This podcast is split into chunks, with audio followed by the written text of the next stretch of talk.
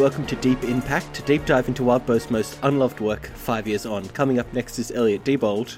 And that was Reuben Morehouse. And we are here to talk about Bonds 1.6. And boy, this chapter really starts out dialed all the way up to 11 on the intensity scale straight away, doesn't it? yeah, it. I mean, it's just Blake sort of pacing around, and then Rose is just like, man, chill.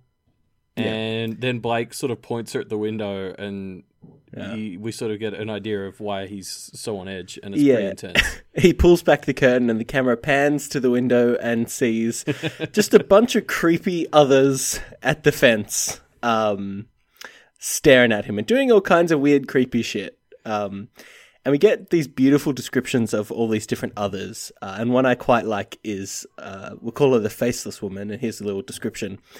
There was a woman with hair, hat, and coat covering much of her face, but when I did get a glimpse, I saw only vague black smudges where her eyes and mouth should be. She held a cigarette up near her face, but never inhaled from it.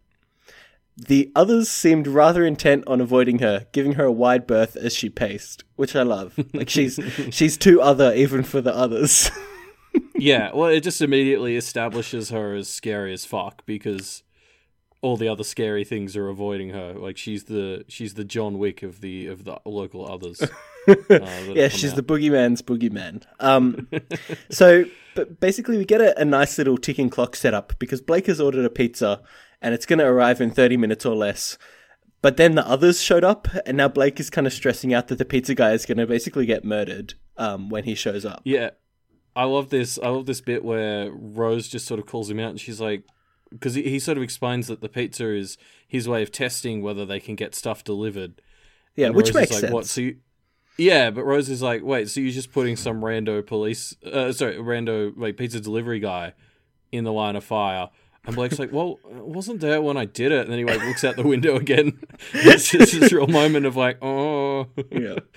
Um, so he calls up the pizza place to cancel the order, and and the guy on the other end of the phone is is clearly acting strange. We're not really sure why. Um, he basically says, No, we're not going to cancel your pizza. Even though you said we can keep the money, we're not going to do it. And and Blake says, You're being intentionally dense. And then the, the other guy just hangs up, and we're not really sure what's going on here. Yeah, I mean, I just sort of assumed that uh, the the other the guy on the other end of the line was some somebody who was trying to fuck with Blake somehow and and wanted the pizza guy to die. Um, which is just yeah, it's a bit of an uh oh moment.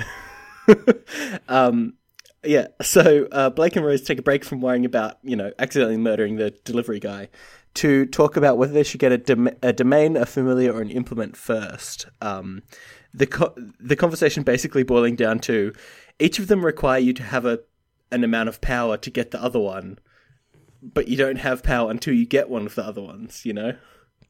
Yeah, well, exactly. It's sort of like to to claim a, a domain, you need to be able to defend it.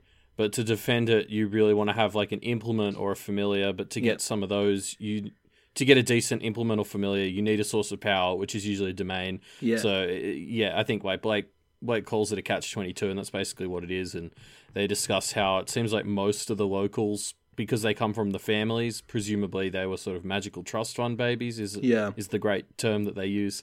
Um, but it, it's just sort of another thing that calls into question this whole why the hell didn't Rose Senior prepare any of them in any way? And like, there's gonna have to be a reason because it's so stupid that she didn't. there has to be a reason. no comment. Um, uh, yeah. So so Blake and Rose are, are kind of talking and. Uh, they they get a bit more info about some of the other local players. So Johannes um, has in in the book managed to claim a huge eh, sorry in in Grandma's like contact book. She writes that he has managed to claim a huge domain without anybody challenging him, which nobody really knows how it's happened. Um, which is a nice little seed for us to explore later. Yeah, like because it, it's sort of this thing where Rose Senior is sort of like it's weird that none of us figured it out, and then she also mentions that Mara isn't helping, which was a great little bit of foreshadowing, I assume, because I don't think we've heard the name Mara before, and it's just casually thrown in there. I'm sure that'll probably come back. um, but and then sort of after this, like um, Miros brings up her idea again that they should look into protections for witch hunters. Yeah. And and Blake just kind of rolls his eyes at her, but then he actually gives some pretty good arguments as to like, well, if these are sensible things to do, it's just going to be in the book for pr- practitioners anyway, because the practitioners are probably doing them. Mm. So can we just, you know, palm that off later? Um, and then sort of basically says that he'll owe her a compromise uh, in the future. He's he's making pacts with Miros. Yeah, very similar to the deal they made with um with uh, Patrick in the previous chapter. You know, Yeah. we will consider a deal with you, um, which is I think the the bare minimum that you can offer somebody in exchange for something. I'll consider agreeing to something you say later. yeah. It. I, I mean, I guess it's just basically all you're really promising is to actually meet up with them and hear them out, which Yeah. I, I guess is is something. Um, so the the conversation kind of gets interrupted by the pizza delivery guy showing up, and, and yeah, this just is as you forget that that there's like all these creepy others outside and there's lives on the line. Like I, I totally got distracted by all this talk of the books, and it was like, oh yeah, shit, that thing. um, this is I think this whole scene is is the the part of the book where I was like, shit, man, this book's great. You know, um, like it's been good up to this point, but this is the part where it's excellent. Uh, so basically, what happens is the pizza guy shows up, and he gets attacked, and Blake is standing at the front door, paralyzed, not not able to go out to help. Um, and Rose is freaking out. Uh, I'll read a little passage. Uh, Rose was screaming now, "Damn you, Blake! Damn you! God, fuck!" She hit the mirror. But Blake says things like, "There's no fucking way I'm going out there," and he just can't. He can't get out. You know. Yeah, which Um, is very un-Blake because up up until now he's always been the the like you know Blake rushes in uh type. So and, and like we sort of learn like it, I I didn't quite catch it on my first read through, but it, it was more apparent when I when I went back uh just before this. Um, he, he he the whole time sort of sitting in the back of his mind is the idea that it's only the house that's safe and not the whole property. So it, it is all a trap to lure him out there, and that that's sort of what was on his mind. Yeah. Um, but that's still impressive that he was willing to, you know, sit there. Like, it kind of shows how fucking scared he was of the whole thing. That, um, he e- even with the logic behind it, that his response was just no, I- like I'm staying here. Yeah, and and I like it so much because we don't really understand like when you're reading through it, you're not really sure whether Blake is just paralyzed or he's figured something out. It, it's kind of ambiguous. Um, and I think that's not just for us, the audience. I think even Blake is kind of unsure. Yeah, no, he doesn't seem sure to have not, a, a a whole lot of clarity in his head about why he was doing what he was doing. He just he wasn't sure, so he kind of stayed put, and that hasn't really been his response up until now. So Yeah. I thought that Um, was interesting. there's a quote later on which I think sums it up pretty well, where Rose says, uh, "How sure were you?" She asked that he wasn't human. I didn't answer. Rose was staring at me, and I avoided her gaze. And it's like, Yeah, it's Ooh. a damning silence. Um, yeah, Well, especially because like there was nothing in his internal monologue to suggest that he thought in any way, shape, or form that Yeah. that guy wasn't human. He he seemed to be under the impression that this guy was dying, but it was still better to wait. Uh, Yeah. and and especially I don't know. I I I thought there was a whole thing because in the first chapter, Blake assumed that the bird people were going to turn him into a bird person, Mm. and now he's assuming that this guy was always not an other, and he instead of just like uh, like I, my first thought was it was a human who just got so fucked up that he turned into another. Like I don't know the rules for others yet, so I thought that might be what happened. But Yeah. I mean Blake Blake knows more than I do, I guess. So I don't know, but uh, yeah, Blake's just he's still sort of making these broad assumptions. Uh, I feel like, and just being very sure in them. yeah. Uh, I mean, it's kind of panned out so far, but we'll see. I suppose. Yeah.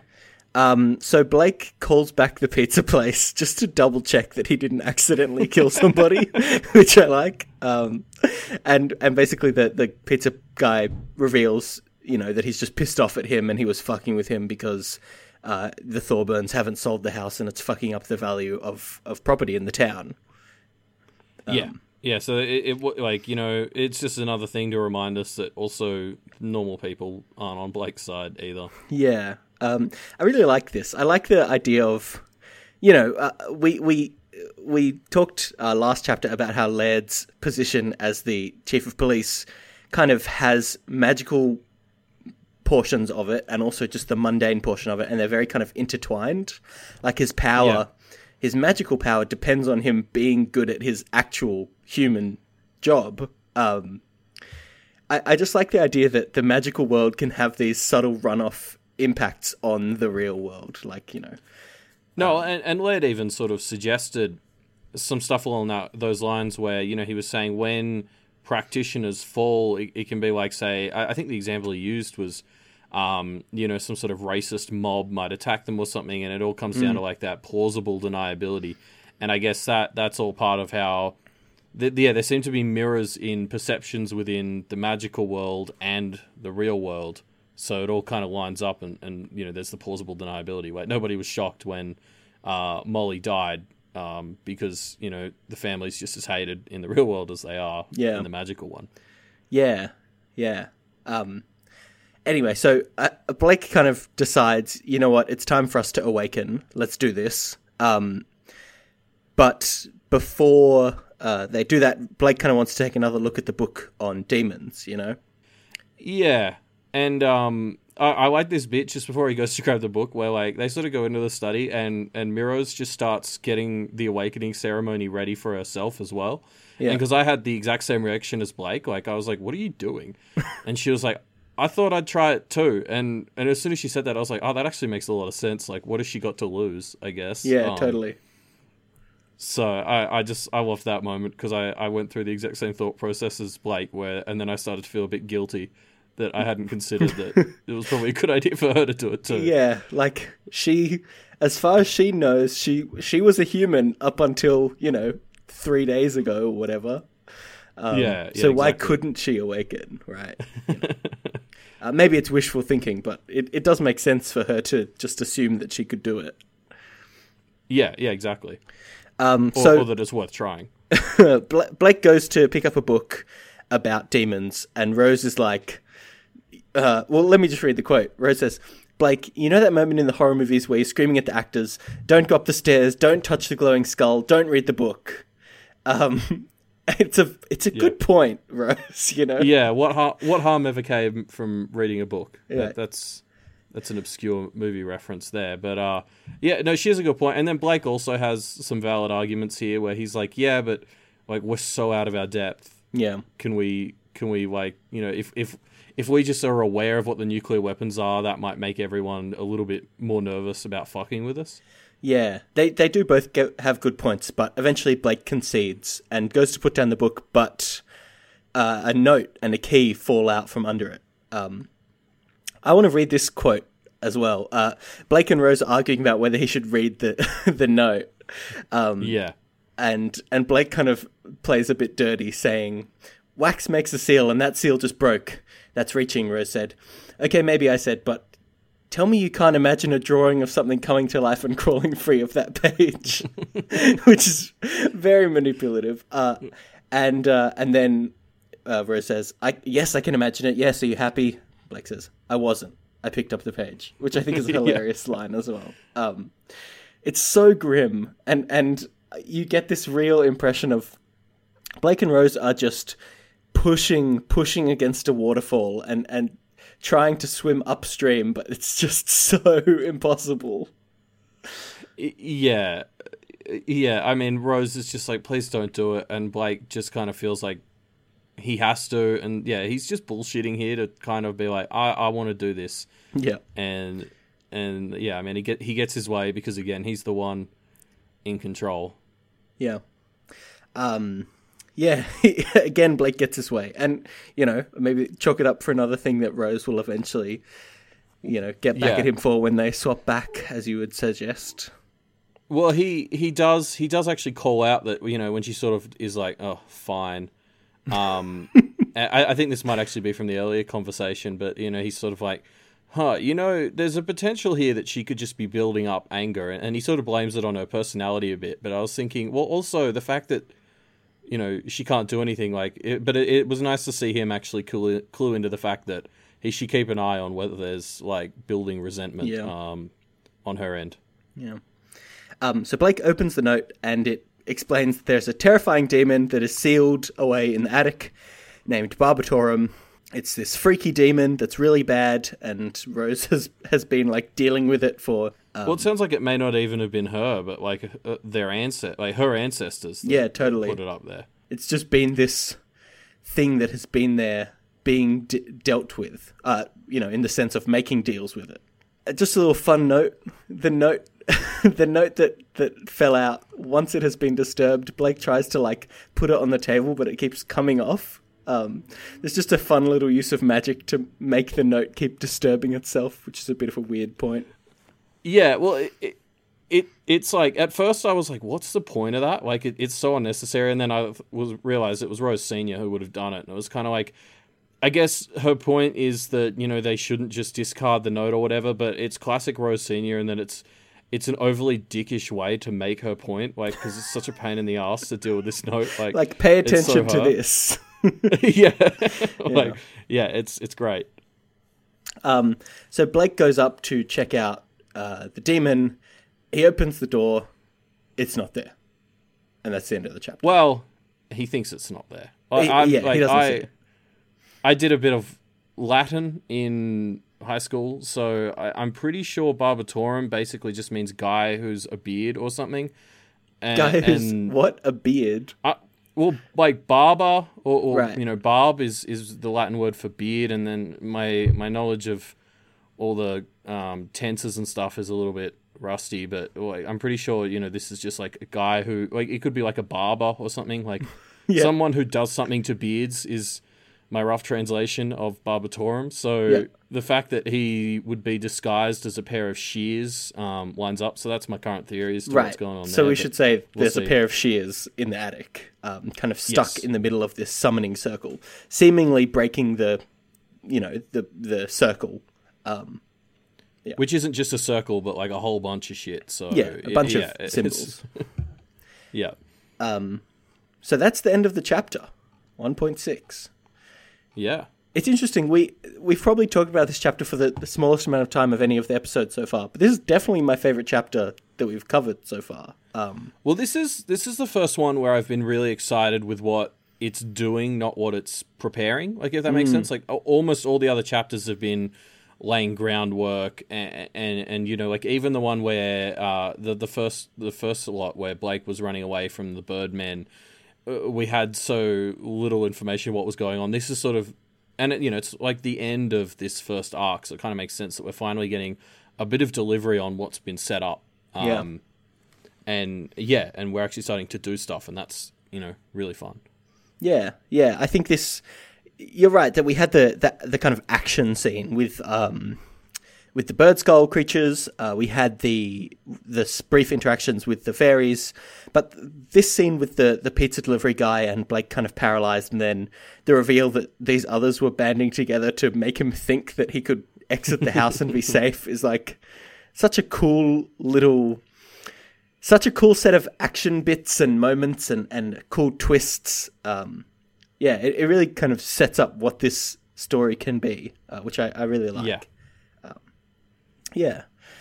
So uh, that's that's uh, us talking about Bonds 1.6, but uh, we've got a little monster corner here. Um, I want to talk about the idea of of like faceless women as as a as a creature, you know. Um, so we highlighted her as the Yeah. spookiest other from before, um, but the the idea of of like faceless women ghosts have been around for a, a long amount of time. So I, I want to kind of dive into a bit of the the history of these, um, and we're going to focus on the the most common of these, which is the Japanese ghost called the Nopera Bo, which is a you know a woman without a face. Basically, it boils down to, or, or with a smudged face. Um, so this has been around since 1904. There was this uh, basically set of horror, paranormal horror short stories uh, written in 1904 by a guy called Lafcadio Hearn in Japan. Uh, and this is the first appearance of, of one of these creatures where a guy is kind of traveling and he comes across a crying woman and he, he goes to like comfort her, but she turns around and she has no face. And then he goes Yeah. to in in what I think comes across more comedic than it probably did in the original story. He goes to tell his story to a traveling soba, noodle, a soba noodle salesman, and and he's kind of describing it, and he finds that he can't describe what it looks like. And the salesman said, "Did it looks like this?" And he kind of rubs off his face. Um, and and this kind of appears in a lot of these stories of the the No Bow. It's like a guy finds a faceless woman who will like wipe off or smudge her face as a twist, and then he'll go and try and describe what it was like to somebody else, a soba noodle salesman or his wife, and then she's also rubbing off her face, you know. um, I mean, so it sounds get kind of it sounds kind of suited to the the fairies we saw last time in Pact. Like that's that seems like the sort of mocking, haunting thing they they'd sort of do, where there's this moment of like, you know, you, you're you're confiding in them, and they're like, oh, like this, and and it just turns around. yeah, yeah, it's so weird. It's like it's a it's a ghost that's perfectly set up to be the twist at the end of a short story. Like, oh, your wife is Yeah. one of these. Um, so these ghosts, the lore of them is, you know, once they kind of latch onto you, they'll just follow you around and imitate different people in your life to scare you. I'm not really sure what the point is. Um, as a fun little side note, doing research on any kind of ghost on the internet. it's just it's a nightmare because you, you get people who take all of these ghost stories so seriously. Um, so actually, to to jump into the lighter side, I, when I was researching this, I found um, an anime called The Haunted House: Secret of the Ghost Ball, which is like a, a Ben 10 style anime where a girl has this magical wristwatch and she can use it to summon ghosts to fight other ghosts, basically, or like a Pokemon Oh, style wow, that thing. is you know? very Ben Ten. Are Yeah. you, are you talking about Yokai Watch? Nope, nope, uh, not Yokai Watch. I guess it's a more common thing than, you, than you'd expect. Um, so uh, I, I watched this. There was an episode where there was a, a Noperabo, or they called it the No Face Ghost. And at the end of the story, at the end of the episode, they have like a, a ghost school where they just kind of do an info dump about the ghost. And so they state its powers as ability to steal your face and wear you like a Halloween costume, can change into anybody you know, and hates being exposed to sunlight or mirrors, um, which seems fairly accurate to the lore from what I saw. Except the idea about sunlight Yeah. or mirrors, I'm not really sure where that came from. Um, ghosts Well, most uh, just I appear mean, at night. Most of the others in Pact uh, Hmm. seem to be nightbound, and yeah, most ghost story things have like daytime is always the safe time.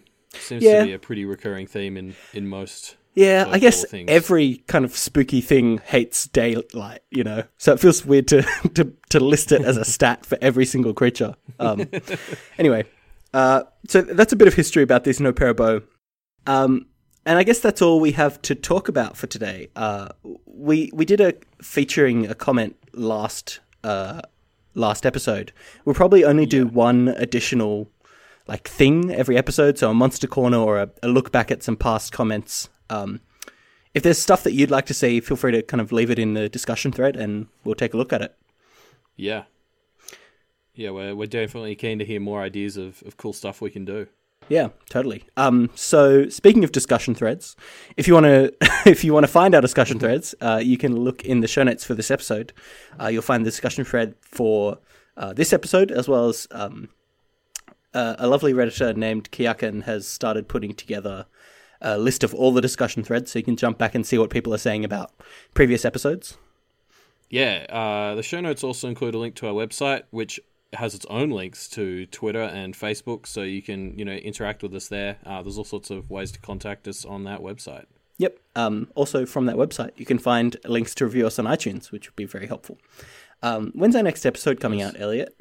Uh, so the next episode will be on Friday, which doing some uh, live math right here Is it the uh, is twelfth, tenth, uh, that's the eleventh. The eleventh? All right, averaged my two answers there. Um, yeah. So Bonds one point seven, the penultimate chapter of the first arc, uh, on the eleventh, and we will see you then. See ya.